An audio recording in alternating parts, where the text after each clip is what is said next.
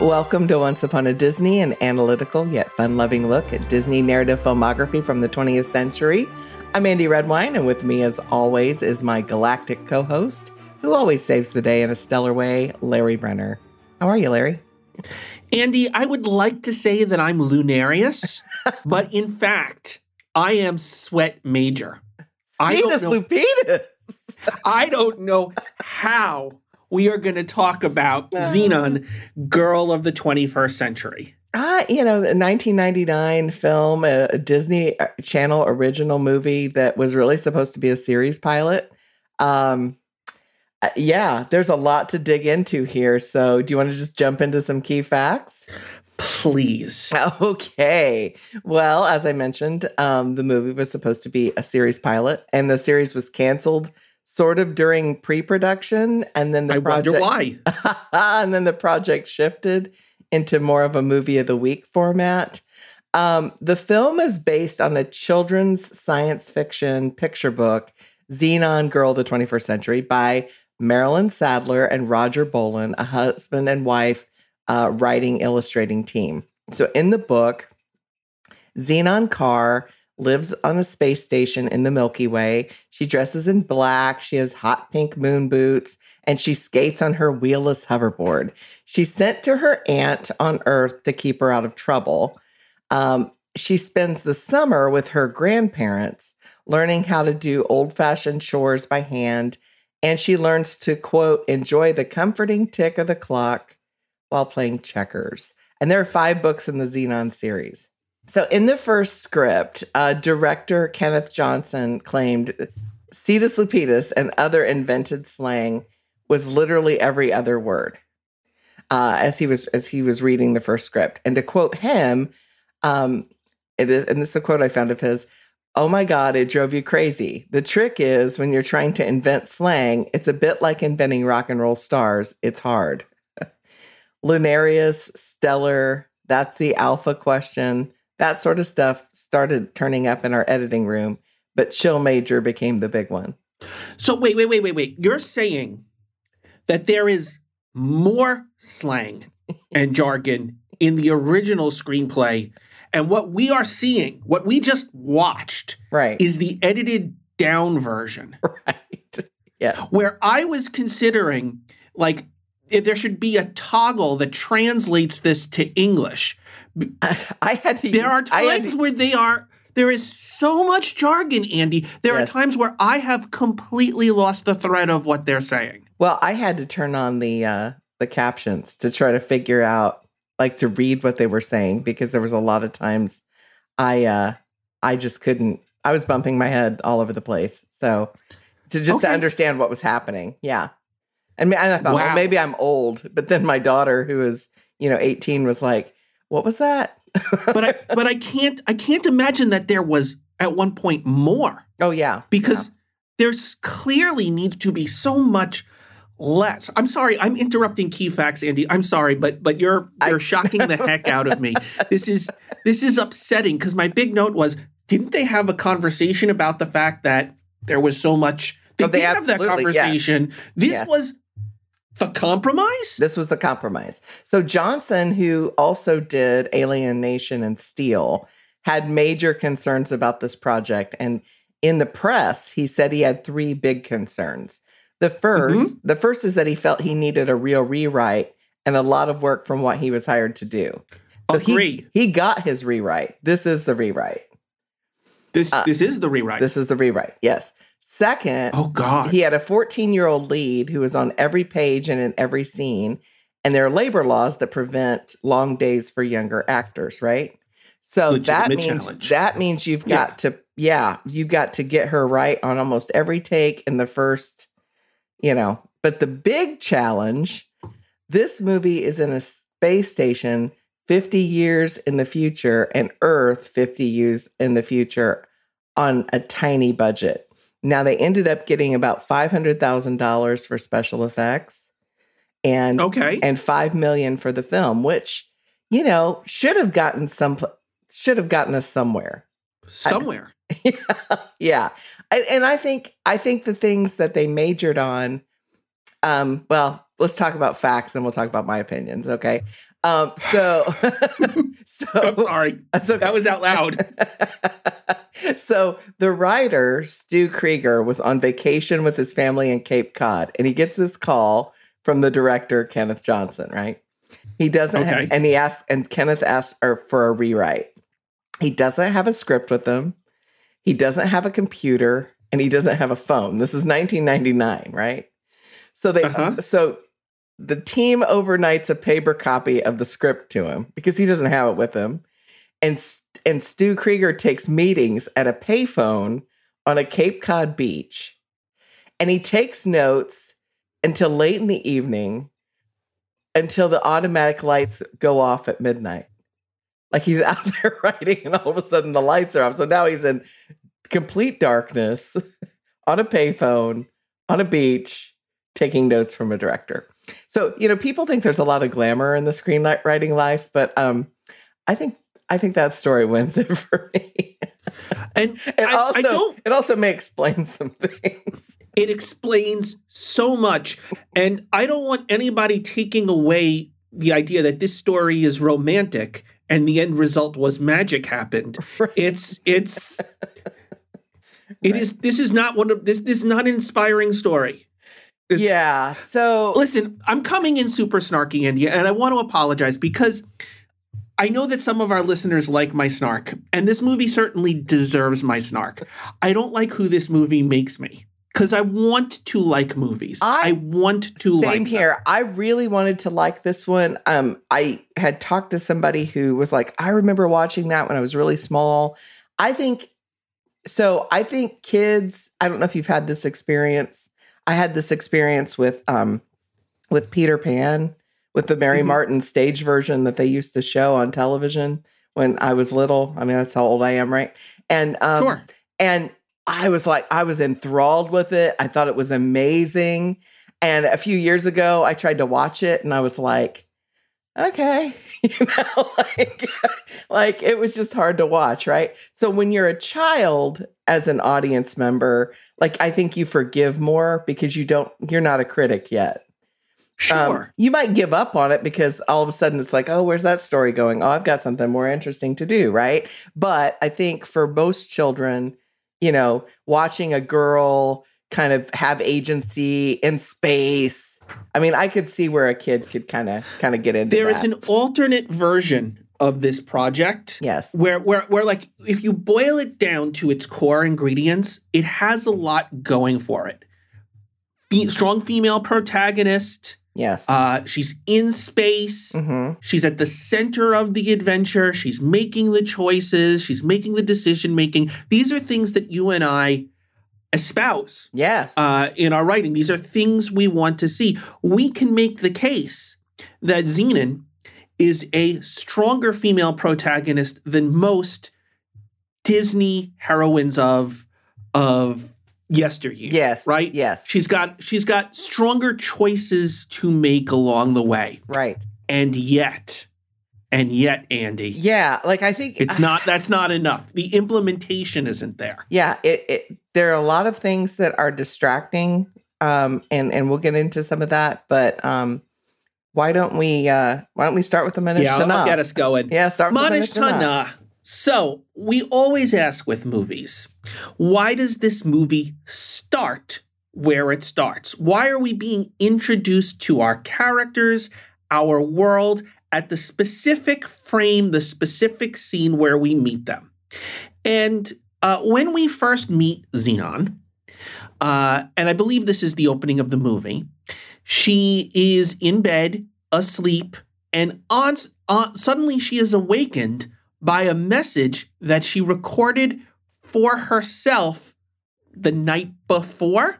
right Um, a a message which somehow has um, s- nearly s- psychic ability to understand exactly what second she's going to hit the clock, uh, throw something, sigh, groan. It it really is a conversation between Zenon and Zenon. so she so she knows her i mean you could look at that and be like okay she knows herself right she knows Sure. herself well enough that i'm like all right past self is going to rig up this video alarm clock to wake up present future self right and so she's we know she's got some problem solving skills.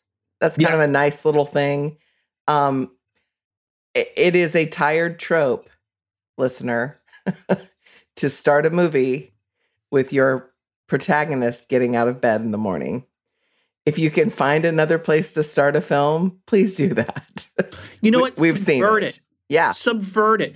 To have it that it starts with the alarm clock going up. We go to the bed. No one's in the bed. Zenon's been up for hours studying, Mm-hmm. studying her test. She's super prepared for the day, and she just forgot to turn off her alarm clock. That would tell me a million times more about her. Right. That she's if she's someone who wakes up before her alarm clock, than if she is the typical person who is awakened by her alarm clock. I want to see from the start what makes her extraordinary. And if and I think that would work for this movie Yeah. because it would tell us that when everybody else is still asleep, Zenon has been ready to to face the day. She can't wait to get started. Yeah, and I, I think you know she she knows her way around. I mean, we do see some things like she knows her way around the space station, right? She's she's frequently in trouble. She makes it to school just in the nick of time. People kind of bail her out with breakfast, right? She's a huge micro, um, a microbe, microbe is that right? A microbe fan, right? Sure. So there- Microbe is the name of a band. She's not actually into cellular biology. right. So so there are things happening. Um, man. Okay, I'll, I'll take I'll, I'll take the ball. okay. So so we get that typical teen opening. She's Yeah. overslept because she always oversleeps. She cares about her appearance to the point that maybe breakfast is a secondary concern. Uh, when there are obstacles being thrown, not obstacles, but what, what was what was the other word we were using last week? Uh, starts with the C. Um, uh, complications. there are complications that get in the way of her getting to breakfast, getting to school. Uh, there's a there's a pipe that's that's burst and it's closing down one avenue. People expect her to be late. Every day she misses breakfast, and every day the cafeteria worker who is her friend uh, sneaks her some food who we never Uh, see again.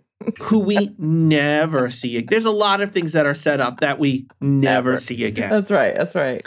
Uh, she gets to school, and while she's in school, uh, having, having finally gotten there and managed to make it on time, she is not late.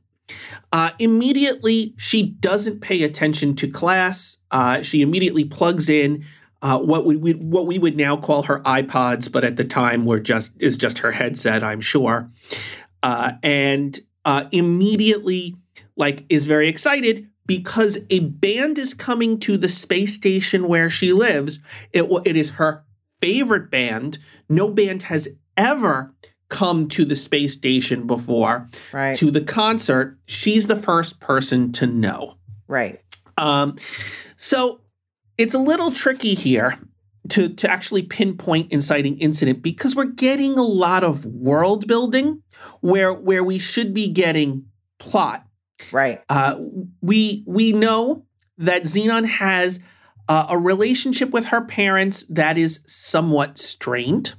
Uh, particularly, her relationship with her mom is strained. This is one of those uh, movies where where mom has mom has to be the serious person. Dad pretends to be a serious person, but is secretly just like the kid, unless Mhm. mom is watching. Right. Uh, what what else? Uh, we see that she has a contemptuous, not contemptuous, but a complicated relationship with Commander Plank, who runs the space station. Mhm. Apparently, she's gotten in trouble with him several times before, in a sort of Mr. Belding, Zach Morris, Saved by the Bell kind Right. of way. Right. Right. Right. He fe- he feels more like a school principal yes. than he feels like you know Kirk or Right. Picard. Right. Uh, all of these things happen. What appears to be the inciting incident is that this concert is coming to sp- to to the space station, and Zenon wants to be the lucky person who is picked from the audience to to go up and dance with Microbe on stage. That, but that is not the inciting incident. No. No. The actual inciting incident. Okay, Andy. I'm throwing the ball back to you. What is what do you think actual ins- well, I, I think I think to think about that, we have to kind of there's a lot of exposition, like you mentioned, right? So I'm gonna back A up just, just a minute. Um, you think the inciting incident is going is the microbe, you know, I'm I'm doing this contest for microbe. I'm going to win it, and then she does, right? So immediately? immediately. So the contest is won way too easily, and literally no one cares that she won. It's just a device to get her on the plane to the space station with the rock band at the end of the movie. At the end of the movie, that comes back. And, and Not quite and- a Chekhov's gun, but it- uh, yes. Chekhov's, you know, model, uh, microbe model, right? And and you could absolutely make more of a meal out of this than uh than's there, right? Um when we're trying to identify the inciting incident, we're trying to say, why is this, you know, why is this the thing that has changed her life forever? And this feels like an inciting incident because they say it's never happened before. so so What- what could- so I think the real inciting incident of this movie, if there is one, um happens when Zenon heads to Earth. So, but in between that, because you're, I think you're right, Andy. I think you're right. I think that is the real one. Uh, in between that, we have a second kind of inciting incident, which is that Parker Wyndham and Mr. Lutz. Parker Wyndham is this gazillionaire Mhm. who's coming to the space station, and everyone is concerned is he going to fund the space station or is he going to shut it down? Right. right? And that his presence could also function as an inciting incident. This feels like a pivotal moment in the life in the future of this space station. And Zenon is sort of in right right where the action is. Her parents are the big scientist stars that that you know if their research excites Mr. Wyndham is going to mm-hmm. arguably make the decision. Um, there is a moment where it looks like Zenon might say the wrong thing to Mr. Wyndham and accidentally sabotage the whole thing, but she doesn't. She actually does such a good job that Mr. Wyndham is like, "Hey, you should be going to PR. I think you're I think you're really great at this." Uh, and and that and then Zenon is in this place where she realizes that Wyndham and Lutz are up to something sinister on the space station, and nobody believes her. And that could also sort of function as an inciting incident because that hasn't happened before either. None of that is the inciting incident. And that is the, you know, I'm fond of saying the first 40 minutes of the movie, and then Andy corrects me and say, no, Larry, it just felt like 40 minutes. It was actually 15 This was actually 40 minutes. this is an actual 40 minutes right, of the right, movie. right, right, right. Zenon gets in trouble and is quote unquote grounded. And I think you're right, Andy. This is the actual inciting incident. Zenon is sent to Earth to live with her Aunt Judy. But, Andy, Yes. it's too far into the movie. Yeah, it, I- know that they're trying to build a world, and I know that they're trying to, um, uh, yeah. I mean, they're they're trying to build a world and at the same time set up conflict for her. But the problem is there is no conflict. That's one of the main problems with this script. In the beginning, in that first forty minutes, and it, and you're like, well, but she's in trouble and whatever. But we don't really see her getting into uh, too much trouble. Um, She does get into what I would consider major trouble, except the other characters don't respond to it like it's major trouble. At one point, she gets into a space suit right. and does like a walkabout outside the ship. Mhm. She is not supposed to do that. She also has no real motivation to do that. It is very clearly a thing that you will get in trouble for doing. These people are not committing like the perfect crime. It is, no one makes a point of this, how extremely dangerous it is for a 14 year old girl to go walking about on the outside of the space station. Right. I mean, this is, this, if this goes badly, this is She um, dies, right? She dies. Yeah. She dies. Dad is like, "Oh, Zenon, you're gonna get in trouble for this." But those- I would have done the same thing. Those Wink. colors were so great, right? Um, so here's a fix. All right. Instead of starting with this kid out of bed, right? Getting out of bed in the morning. What if we start the movie with a kid on a forbidden spacewalk? Only we don't know it's a forbidden spacewalk. We think she's an explorer, and then her dad reels her in. And we can learn everything. Look, if we see someone in space, I don't need 40 minutes of somebody telling me, oh, by the way, we're on a space station. Like I know, and I know what a space station is, right?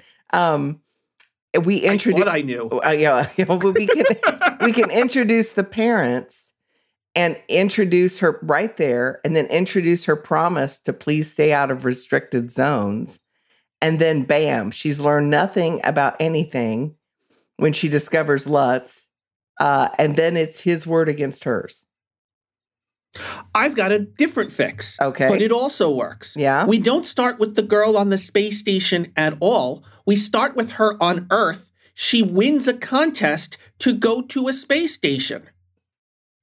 And then when we go to the space station, we learn about it through the eyes of someone who's never been there, like us. All of the information that would be exposition feels organic because she needs to know it in order to function in that environment, well I, right? I yeah i mean i think i think it works and thinking about the original material the source material right like the source material works like if you have a kid who is you know was excuse me born and raised on a space station right?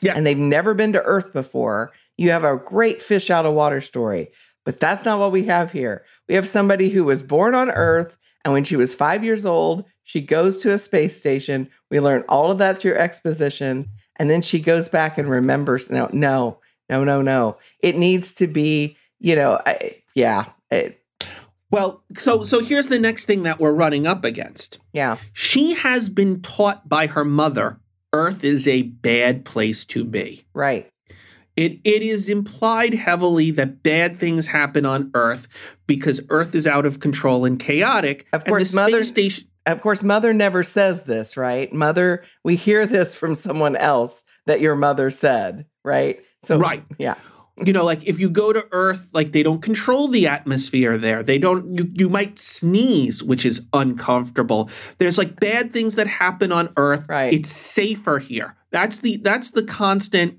thing that people are like. It's safe to be on the space station.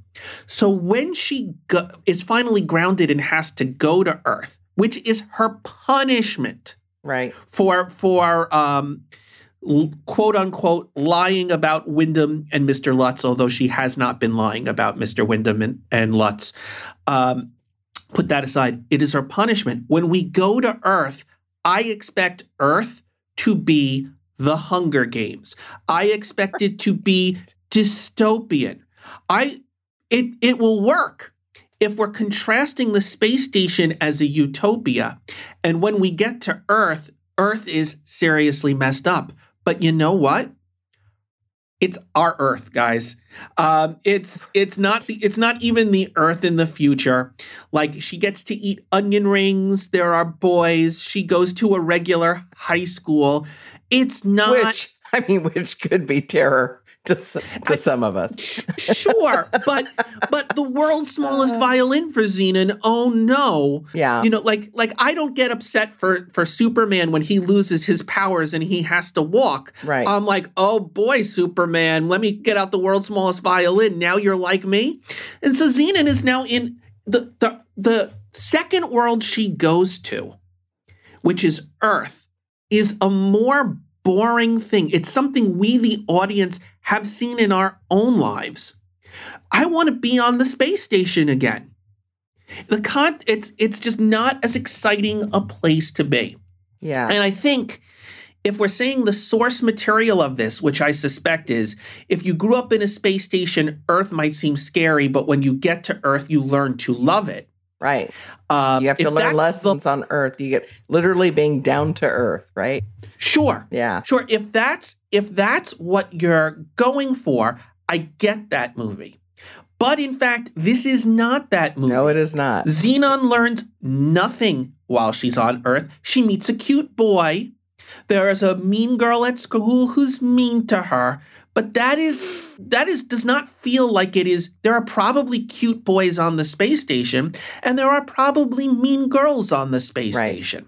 It she doesn't learn anything from being on Earth, and in fact, she hasn't really done anything to deserve being sent there because we know she's right. Right. I mean, like she has nothing to learn she's she's from not being on that- Earth. that is exactly right, Larry. She does not have a flaw. Really. I mean, Huh? that is one thing that I like, well, she's in trouble, but she's in trouble for all the right reasons, right? Oh, she's in the recycling bin making things. oh, how terrible, right?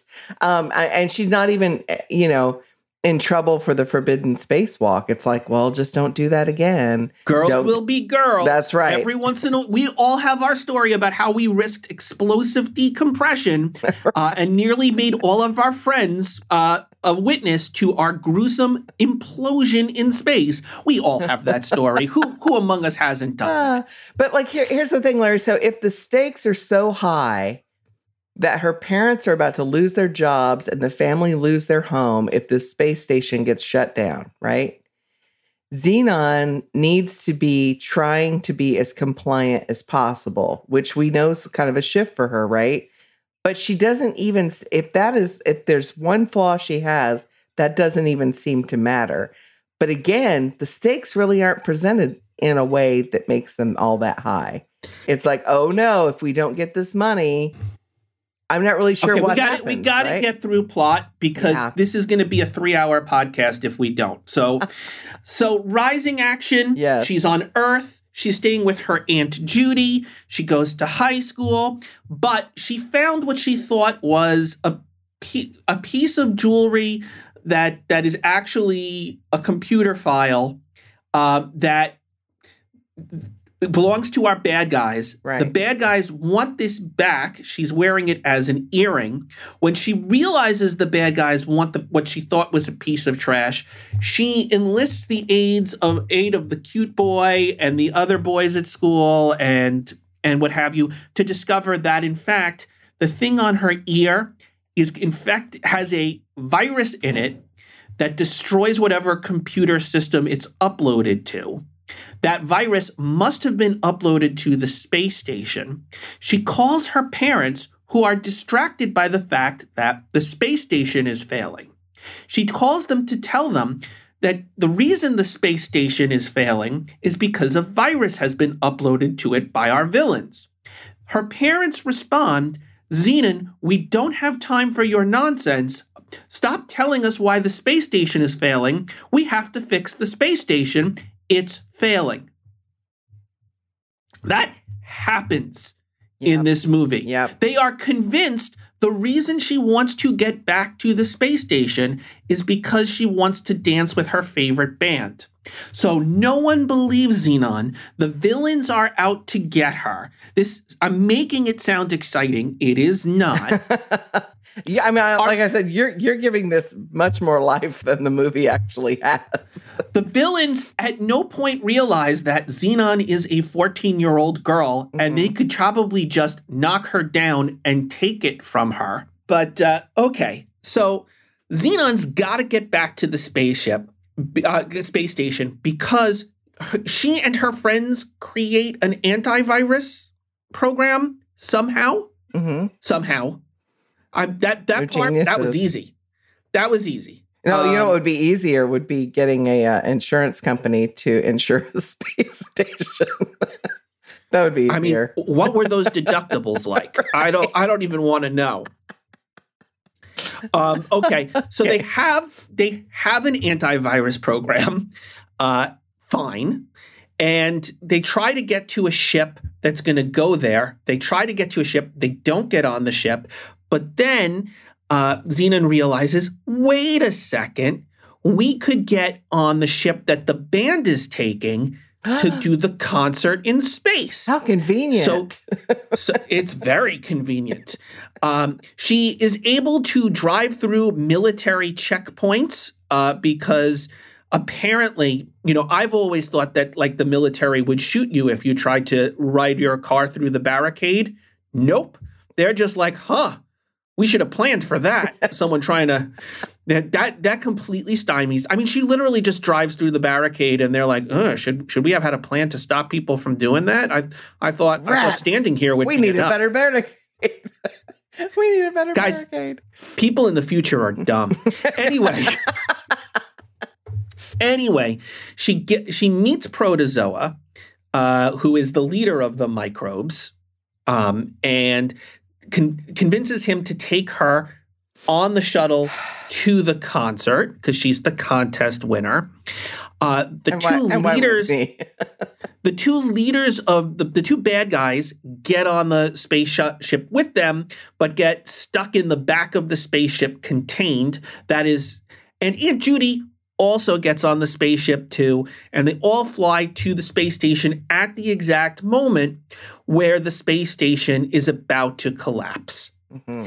And now you would think our villains, who had no intention of being on the space station when the space station collapsed, would immediately go, oh, maybe we should get on board with not having the space station that we inhabit self destruct because our lives are now at stake. But they continue to say that Zenon is a liar and um, they have no real escape plan. They just committed. They just committed. It is now worth their lives, the insurance. I, I don't know. Andy, if you told me that the plan was to destroy the band, that they're blowing up the space station because they really hate the music that Microbe and Protozoa play, I would believe that too. Zenon is unable to convince anybody that the thing that she's been saying all along that the space station has been sabotaged uh, has been is true, even though the space station has clearly been sabotaged and everybody has no idea why. They lock her in a room. Her best friend Nebula helps her to escape that room. Uh, Zenon gets the antivirus program to the to the mainframe. All of the damage is immediately undone. The bad guys are revealed and captured, and Zenon is a hero. And then we get to what really matters: the concert. Um, and uh, that- she, she does. Do you feel like the concert was supposed to be the climax? I think the. Cl- I mean, I think I passed the climax because it's hard to identify the climax. Well, I the think climax know, is the when moment. she's, when she's punching the the you know she she saved Yeah. the, just the last second. That that seems to be the climax to me. But but then there's uh, I I would call the micro concert falling action. But I It's think it, but I think yeah. I think it's supposed to be a climax. I was I was so eager to get through plot, I forgot what we were doing. That I was supposed to identify things along the, along the way. Um, It's hard to Yeah. identify things in this is script. this is Zenon. There's a love story in there also. There's a boy she likes. Mhm. They Oh. never really kiss. They almost kiss, but it's Disney Channel, so they never really kiss. Mhm. Um, and apparent and apparently they're going to do a long distance relationship because Zenon is still in space and he's back on Earth. Well, the good thing And, here uh, is that he does, uh, you know, it is a boy and his horse, right?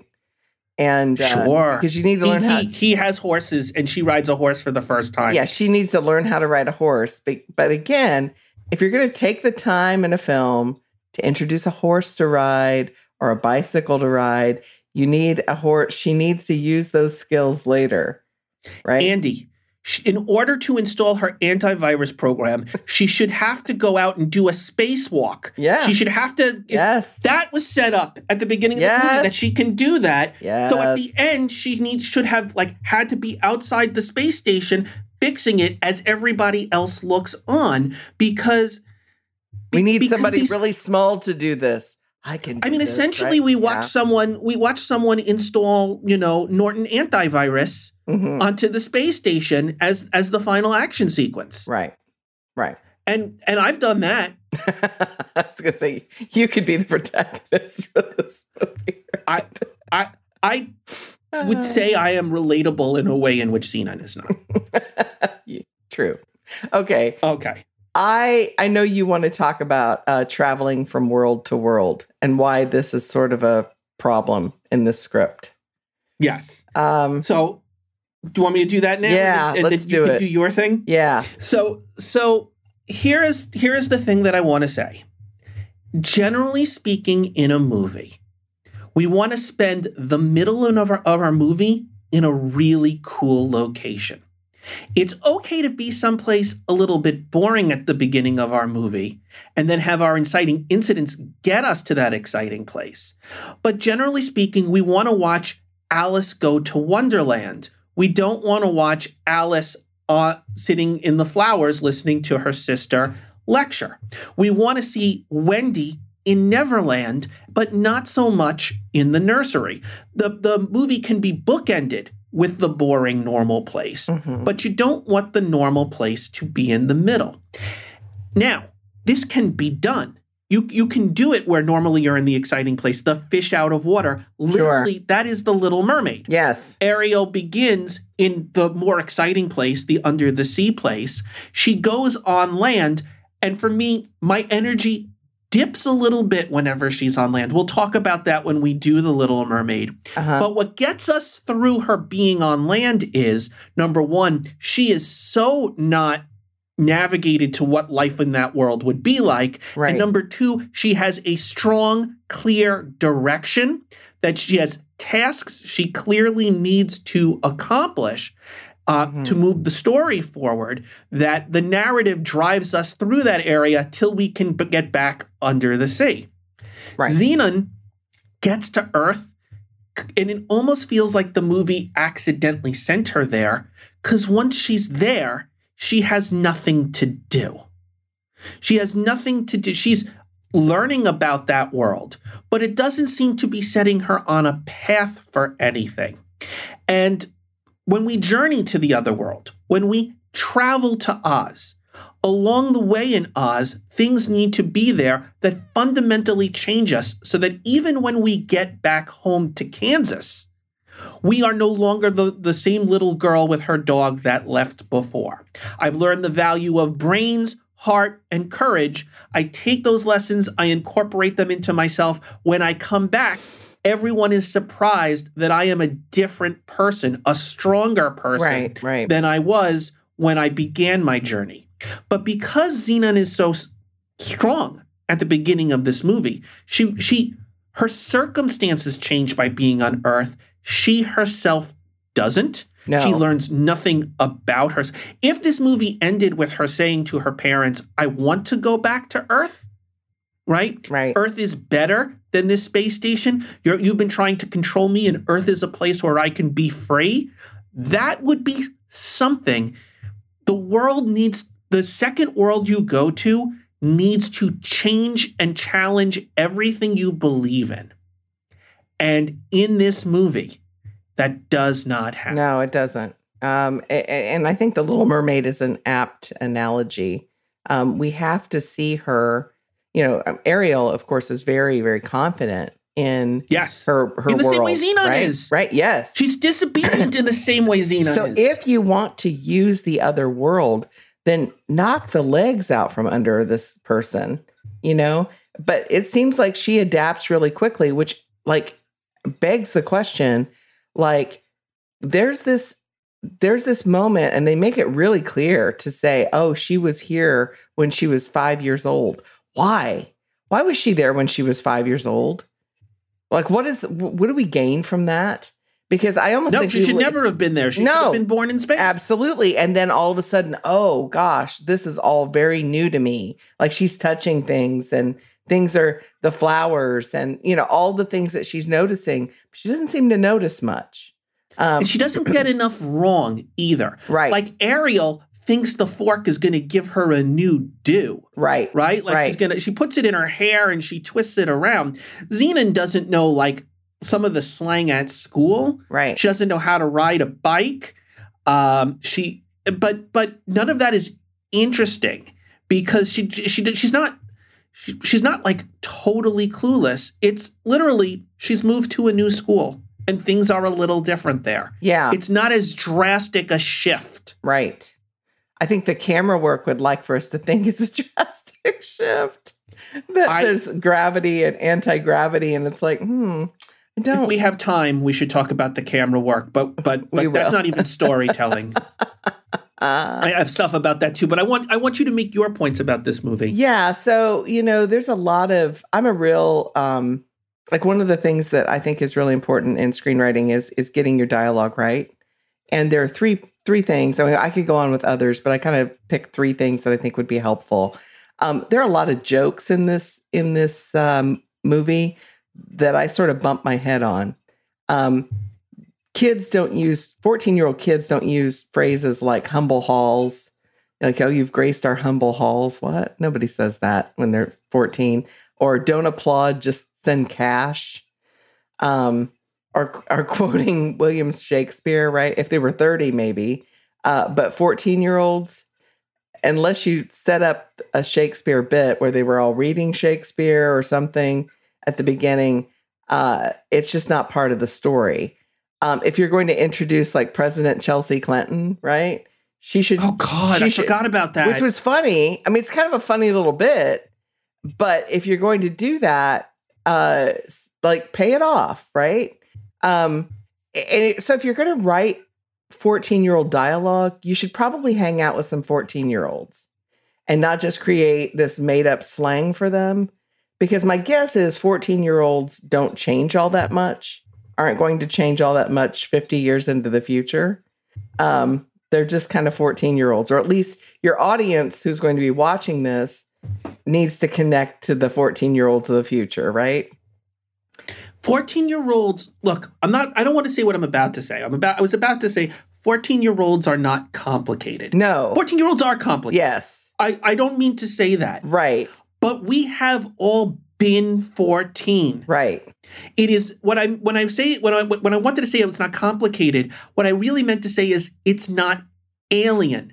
It's not alien to right. us what 14-year-olds want. And when a 14-year-old opens their mouth, they don't sound like they're 40, which is they do not. Which, you know, may be uh, anyway, yeah, it's it, getting that authentic voice for the character I think is and characters around them I think is really important. Here is, I think, the central issue, and this is dialog mm-hmm. um, related. Okay.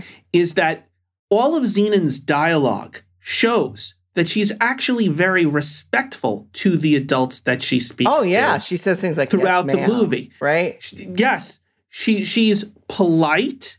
And look, it's a Disney movie, and they want to model appropriate behavior. Sure. I get that, but the truth of the matter is, 14 is an age at which you are rebelling against authority figures. Right. You you really start to heavily indulge in sarcasm.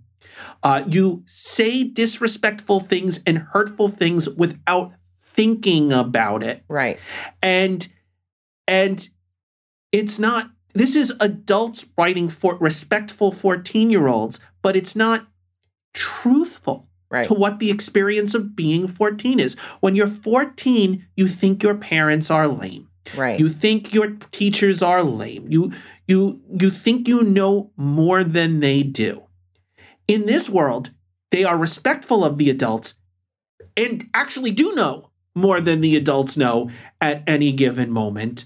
It's it doesn't feel it does the part of this movie that's not supposed to feel real is the setting right? Right. People are always supposed to feel real. And that gets conveyed through dialogue. Right. I, I mean, and, and so the the reality of what's happening, there's there's a lot of dialogue here that's used for exposition. And I get that because like in some ways I get that because the budget there are budget constraints, right? And so sometimes you hear about something happening as opposed to just seeing it happen. Sure. But there are things that we see happen that I'm like, that took a lot of money to make that shot why don't we make more of a meal of it? So instead of we have this experiment happening that is blah blah blah blah blah blah blah, or a speech where we learn about the necessity of Wyndham's arrival. How about we just see the experiment? Or sure. Wyndham just shows up, right? And then if you're going to use the dialogue for exposition, get in there and get out quick. Who's that? Well, that's Wyndham, blah, blah, blah, blah, blah. We don't need you know, a, a whole, the commander to stand before everyone and give a three minute speech. as to why this is going why this is necessary. Um, it's a it's a 30 se- I mean it's a 15 second interchange and and save your money, right? There there this movie could be saved. It could be saved. There there are ingredients here that could work. Yes. Yes. It, but but it, this is uh this is there's massive construction that needs to be done. Dialogue, plot, and character work. I mean, that Oh. those are the three pillars. the movie starts life as a pilot. And I think Sure. we see more characters introduced here than if we than we would if it was just a straight script from the beginning, right? So instead of talking about straight characterization, it might be good to talk about how these characters function in relationship to our protagonist and what her goals are as opposed to why are they here? Right. I I mean I, I and I, like I said, if if I were writing a TV pilot and I expected something to be a TV pilot and it's being made, and then all of a sudden it's like, oh, by the way, this is a movie of the week now. Oh my gosh, how scary would that be? Right? Yeah. As a writer, I think it's doable.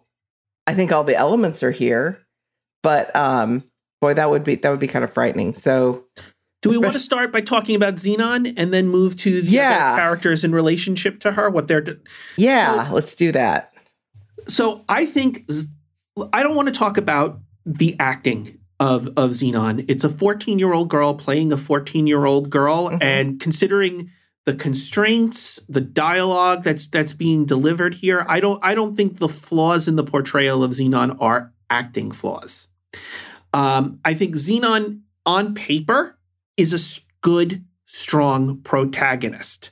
Uh, she's smart. She's adaptable. hmm She uh, has a good heart. She knows right from wrong. She speaks her mind and is assertive. This is all good stuff. hmm What would be great is the recognition that she has a flaw, and the, and for this movie or pilot to address that, the flaw is the thing in Zenon that needs to be fixed. Right. And the flaw I I would borrow from Alice in Wonderland, which is that Xenos gives herself very Zenon gives herself very good advice, but very very seldom follows it. Right. Uh, might be something that she does things uh, on. She has impulse control problems, and that gets her into trouble. hmm That could be something. It feels like the movie is making her the flaw that she's too assertive, that she speaks her mind too much. hmm And that's not a flaw. No. That's leadership. That's what we want for our daughters, right? right. Right. We we want our daughters to speak their mind and to be independent and they present it as a flaw.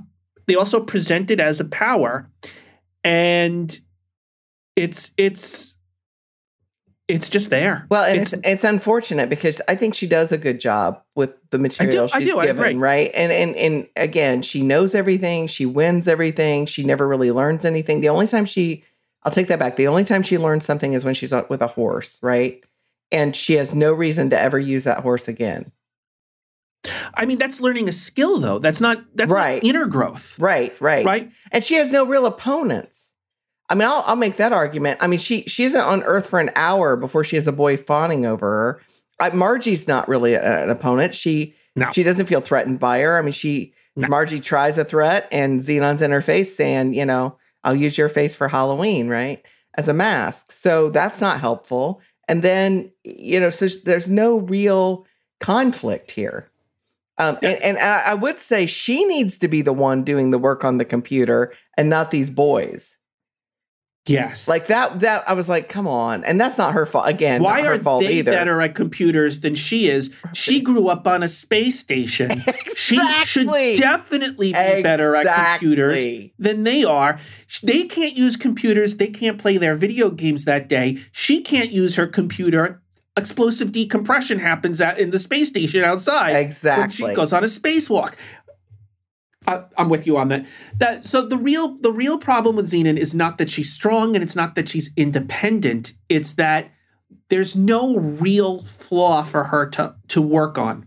Yeah. And and that's unfortunate because the flaw is the thing that will in every episode of a TV series get your main character into trouble. Right. Frasier Crane is smart and makes but but he is prideful. Right. It is not his intelligence that gets him into trouble. It's. It's the fact that Yep. he's too proud to ask for help, that every week that is what will get him into trouble. The fact that he thinks he's smarter than everyone else will get him into trouble. Um, Zenon gets into trouble because circumstances require her to be heroic. hmm That's not a flaw. No, no. Let's talk about Nebula. Um, and thank God for her here. She she delivers her lines well. She improvises, and what she has to work with, she works. Um, can I borrow Raven this? Simone, right? Yeah, yeah, yeah. She picks up. She picks up the. She's you know in in uh, Zenon's closet. She's like, "Can I borrow this?" Right. I mean, it's so fun, and and she she delivers her lines in a way that that actually make me laugh. The big problem, the huge huge problem, is there should be conflict. If you're going to wrap up something and give Nebula a big gift at the end, there needs to be some conflict between Zenon and Nebula. Nebula Sure. needs to be jealous about the win. Maybe she doesn't help Zenon. Maybe she shuts her out when she's in space.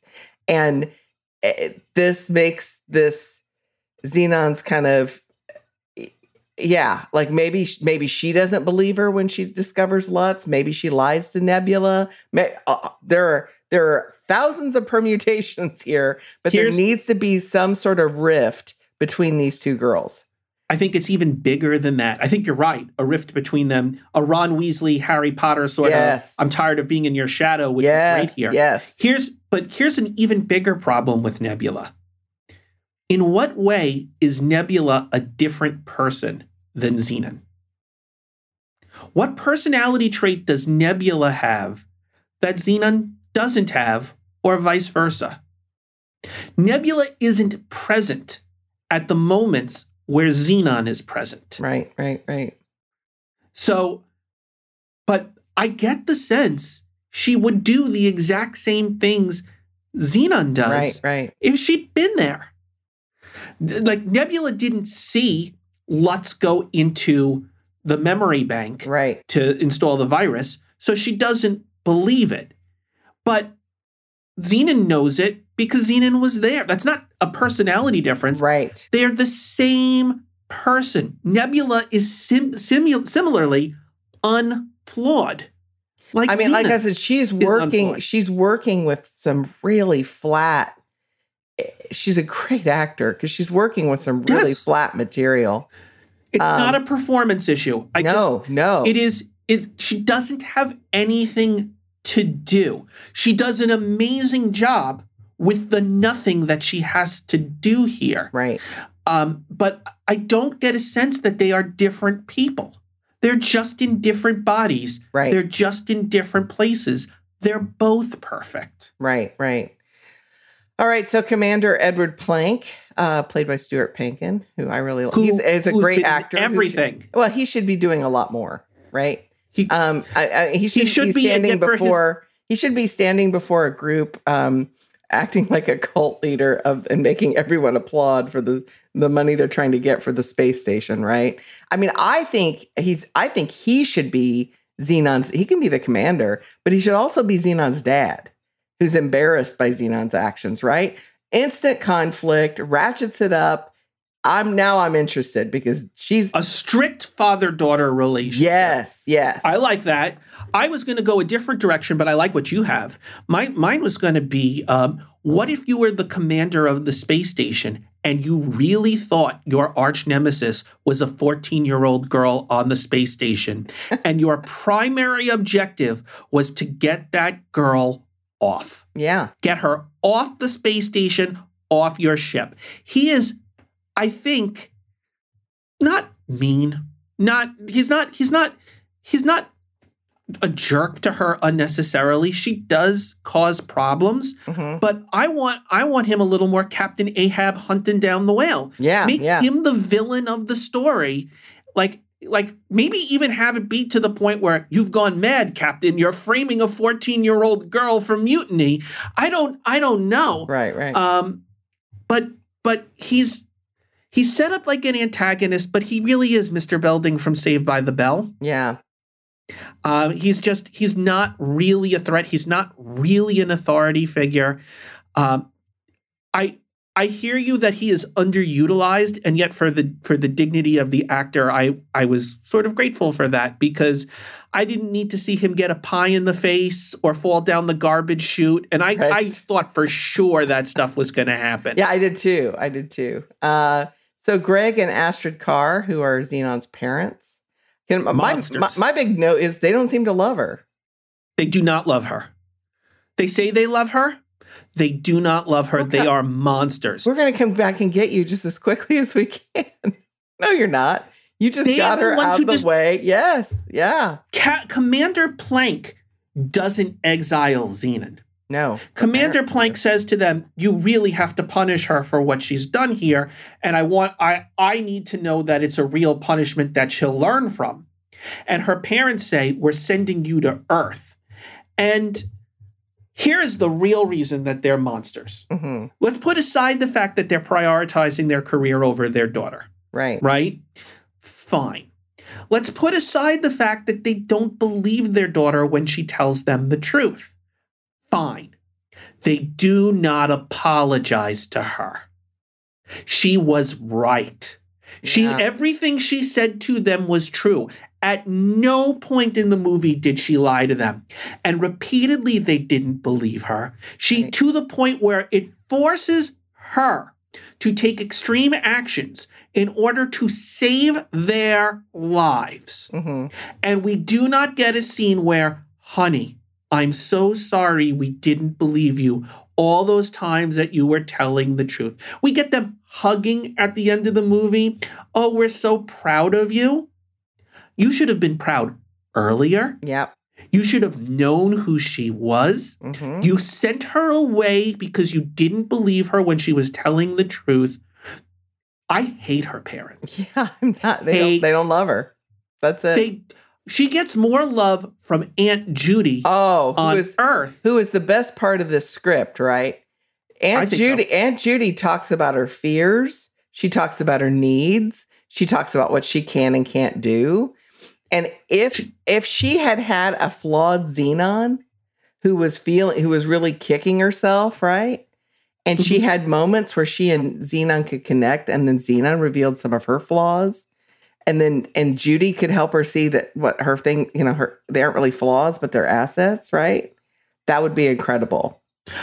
I, I want to talk about Aunt Judy for just a moment Sure. because I, I think it's I think it's an important point in this. Aunt Judy has been abandoned by the rest of her family to be on Earth. Yes. Her sister, who is her only family, took her niece and her brother in law to a space station and left Aunt Judy alone. And I'm not saying that decision was easy.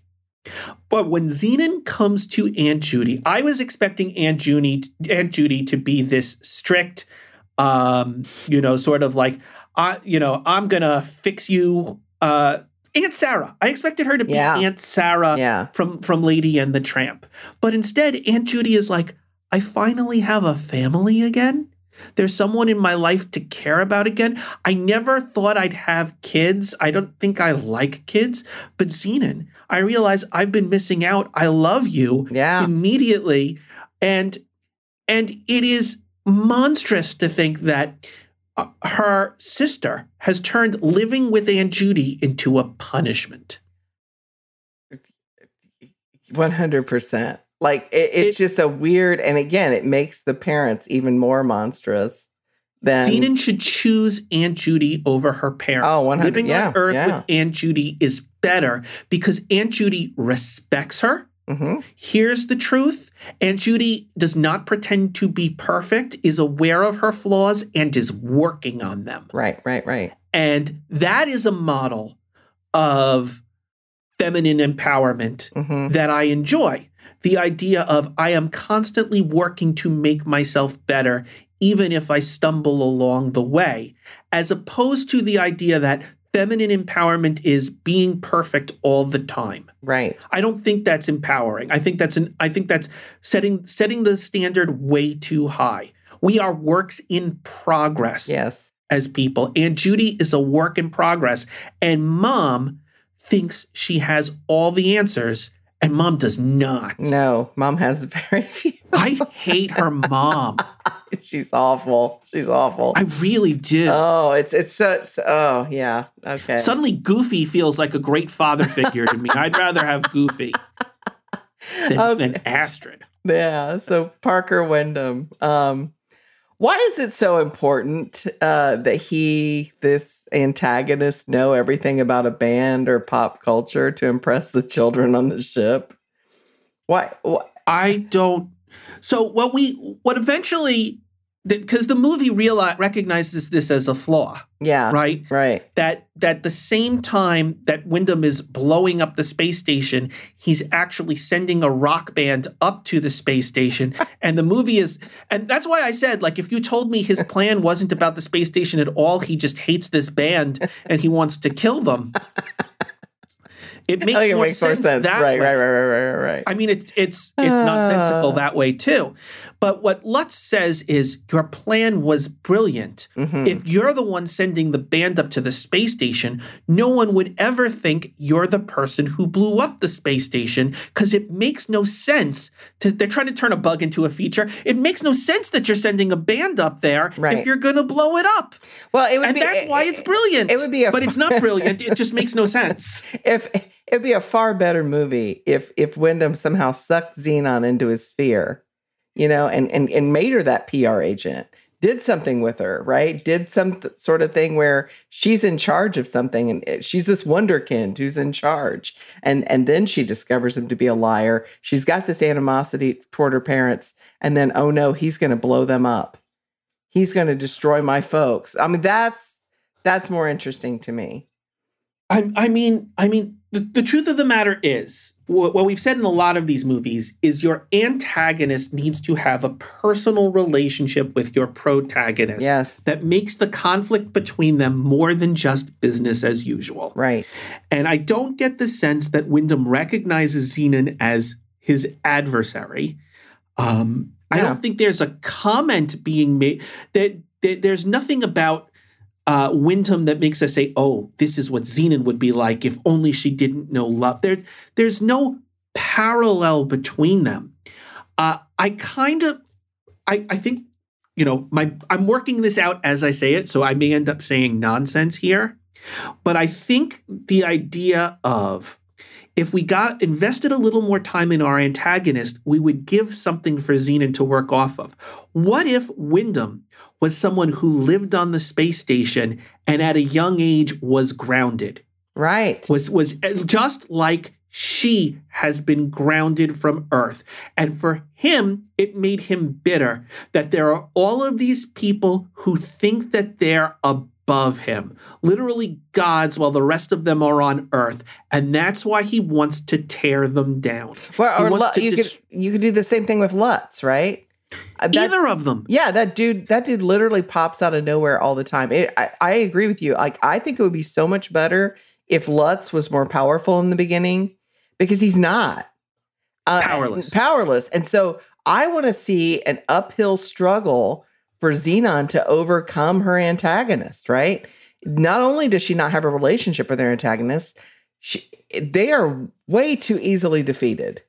let's let's get biblical with this and Yeah. in the sense of if we treat I, i'm making this up as we go along so forgive me if i go into blasphemous territory here but if we treat the space station like it's heaven and we treat zenon like she's Sure. a fallen angel who has been cast out of the heavens to earth There you go. and Awesome. Wyndham similarly had been cast out of heaven but wants revenge against heaven Yes. and when Zenon is down there, she is dealing with the fact that she has legitimate resentment against her parents and everyone on that ship for sending her down there.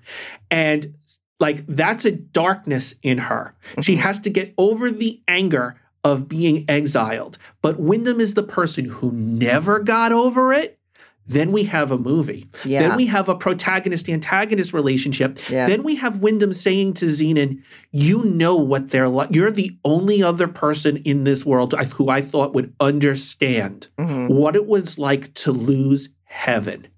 You should be with me on this. Mhm. We will we will clink glasses as we watch the skies burn. That might be a little too dark for a Disney Channel original movie. Right. So maybe you tone it down a little bit and don't go the extreme direction I went with it. But thematically, it's it's real. yeah. It's yeah. something. Yeah. I mean, uh, it's. Yeah. Let's talk about Your themes. villain can't be an afterthought. Yeah, exactly. Let's talk about themes. I, you know, we always laugh about um, how every movie the theme is redemptive love. This movie is missing redemptive love. Because she's not redeemed because she No. was she never did anything wrong in the first place. That's exactly right. This movie needs heart. It's not about a girl falling in love on Earth with a 14 year old who somehow knows how to flirt like an adult male, right? It's Mhm. it's about a girl. It should be, I think, about a girl running away to Earth to discover that all she treasures in life is on that space station, and that she will do anything to fix it. And I mean, the the if everything you love is, you know, there it's like there's no place like home, right? There needs to be something that uh, she's she's running away from, and she's just not. She's it just doesn't make any sense. There's The so much. teenage Mm. experience. Yeah, yeah. Teenage experience That all- the grass is always greener, against your parents to discover that you love your parents. And this movie Yeah. is your pa- is not that. This movie is your parents don't understand you, so you have to work even harder. All of the burden on maintaining your relationship with your parents is thrust on you, the child, in order to make those relationships work, which is a horrible message. Mhm. That's not how it is. No, no, and and Or, again, or if it is, or if it is, it shouldn't be. Or if it it is, or if it is, it needs to be shown that that's not okay. You know, like something and then live with Aunt there. Judy, Yeah, yeah, and then yeah. get get yeah get a positive. So so, but this movie, I don't think gave any thought to theme, and I think it's pretty clear that we've spent more time in this past hour trying to impose a theme on this movie, Yeah. when in fact, this movie, if you said, "What is this movie about?" they'd be like, "Girl in space." Girl in space. Yeah. What Yeah. what what part of girl in space do you not get, Andy? That's it. I mean, That's all there is. uh, yeah. I mean, I even if you took a film and you kind of said, okay, it's Little Mermaid, but in space, right? Or it's, yeah. it's Alice Just in. Wonderland, or it's in space. I mean, that would be better because that, then at least you would be mirroring or watching tropes. This eh, this movie is pretty ambitious, and it just doesn't just doesn't get the job done. And it's I- not the I- fault of the actors. I, No. I truly think it's the part of you know, and it may not even be the fault of the director. I feel like the, this was one of those movies where there are too many cooks in the kitchen. This that, that's exactly it. This is groupthink. Yep. And and the problem with groupthink is that everybody involved in the groupthink shares the blame, even if there were voices in the groupthink who are arguing. You know, when you've got some people saying this needs a ton of Zetus Lapetus in it, that's what'll save this movie, and you're the voice in the group saying, actually, can we cut that bit? And you end up with Zetus Lapetus, but only half of Zetus Lapetus through the movie. It's still not good, and you there there are no heroes. There are no heroes in groupthink, and uh, and yeah, It's the perfect space I- square, though. I mean, Zetus Lapetus. be sure. All right. Well, pitch time. So, given this film and the two sequels, and there were sequels, friends, uh, Zenon the sequel and Zenon Oh, Z God. and Zenon Z three. Oh God, Andy, that's coming. That's coming for us. We're not done. no, no, no. They they weren't in the twenty. They weren't in the uh, twentieth century. Oh, so we're we're yeah. spared. We're Yeah, but you spared. know we're going to get there eventually. what would we do with this material? You have a thought? Oh boy. Um, I have rendered I've rendered Larry speechless. I actually have a No, no. I've- you want me I've- to go first? Okay, you've got I- one. Okay. you can go first. I, I I have one, but you do yours first, and yeah. Okay. Give me a moment. I would rewrite this whole thing and add conflict. Mhm. Um, the picture book Mhm. is incredible. I would follow it more closely for the adaptation. Um, I'd have Zenon born on a space station and being banished to Earth because she's she's a perceived threat, or she chooses to live, uh, or she somehow she either thinks she's a threat, or she doesn't like her parents, or she's banished to Earth because she's a perceived threat because she knows too much, or whatever. Um, she's sent to live on a farm with her grandparents where she has no access to anything. And then the farm is ransacked by the Wyndham organization looking for the chip, right? Zenon starts Mhm. worrying about her family, maybe for the first time. And she does whatever she can to get back to space, make her more tech savvy and more capable. But we have to, she has to have flaws. She has to have obstacles in her path to keep her from getting to where she needs to go. She does not need a boy to help her.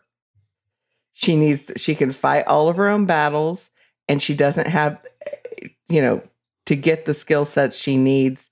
Uh, she can find those there on the farm. And what she learns on the farm, I think she takes back to the station, uh, the space station to actually save the day. Okay. Also, I would use the budget constraints to my advantage. Lock down that camera. Talk about the Wyndham gravity generator that creates life just as it was on the home planet, and stop with the constant movement. And you're trying to simulate gravity to give every to make every give everybody motion sickness. I, I will make this point and then I'll give my pitch. All right. Uh, viewer, uh, listener, the camera work made me nauseous here. And I don't mean I don't mean like I was sickened internally. I mean like motion sick. The, Yeah. the camera the camera is twirling around at rapid speeds, off often at like angles that aren't so much interesting as they are jarring and sudden. And I really, if you have motion sickness, take a Dramamine before you. Uh, Yes. We Okay, so my that pitch. disclaimer. yeah. So, so my pitch is this: we are in the 21st century now. When this movie came out in 1999, that was the future. That isn't the future. I'm taking away everything, but the thing I'm keeping is the title, Zenon Girl of the 21st Century. Uh huh. And the premise here is Zenon is one of us. And there, she's she's at a lab. She gets frozen in a capsule. She comes out into the future. She's a 21st century girl trying to find her way in the 22nd century, in the 23rd century. So she is our guide to this future. And what she does is she brings what wisdom there is from the 21st century. And Andy, I don't know what wisdom we have, but let's assume we've got something Uh, we got that the something. 22nd that the 22nd century has lost. And that by by coming to that future, um, she she is in some ways like like she's got stuff to learn from them, but also she's reviving some of their spirit. She's bringing something back to them that they have value. Maybe she didn't really fit in in the 21st century. Uh, maybe, but maybe now in the future, she's found the place she really belongs. It's about it's about finding home when home is offered in a in a in a strange land. And I don't need to use any of the characters from from the or plot or anything from that other other uh, movie. I think what I've got is better. Mhm. Even though, as I'm saying this, I think I just ripped off Futurama. Or uh, idiocracy, which Yeah, it's yeah, okay. very possibly. It's okay. Very possibly, but it, it feels it feels better to me. We're linked to our protagonist. Yeah. She's not constantly speaking nonsense we don't understand. Um, she can, we can learn the terms as she learns the terms. Right, right. We can learn the world as she learns the world, and then we can see her change that. Yeah. Yeah. Okay. Well, that was a lot. Sorry I put you through that, Larry. Yeah. So when An- when I pick the movie, we do the Muppet movie, and when Andy picks the movie, no, okay. So no, Andy, I really no, I, did. I wanted. Here's the thing, I- and and our listeners can maybe appreciate this. It's like, why did you make me watch this? Because I think sometimes, you know, we watch really good movies and we try to emulate them, but I think once in a while, it's good to watch something that maybe doesn't uh, get a base hit uh, Sure. in order to see what went wrong and why and how I'm never going to do that thing. And so I think that's important. No, This is instructive. It's Yeah. instructive. We can learn something from mistakes just like we can learn from amazing movies. But Andy, I needed an amazing movie for next week. Oh, what movie are we Um, tackling next week? Uh, little known classic known as The Lion King. Never heard of it. Uh, the never heard of it? Much much like there's there's some lingo. If you like Zetus Lapetus, wait till you learn about Hakuna Matata. But um, but I think I think you might enjoy this little gem. We are watching the original animated movie uh, from the 1990s, and I'm so excited. Oh, me too. Me too. Well, if you like what you're hearing, will you do us a favor and share this podcast with another Disney or classic movie fan? And please, please, please check out our Once Upon a Disney Facebook page. You can tweet us at, at Andy Redwine or at Larry Brenner6, or you can drop us a line in our mailbag at once upon a Disney podcast at gmail.com. So until next time, friends, see this Lupita. I mean, see, you real soon. Zetus Lapetus.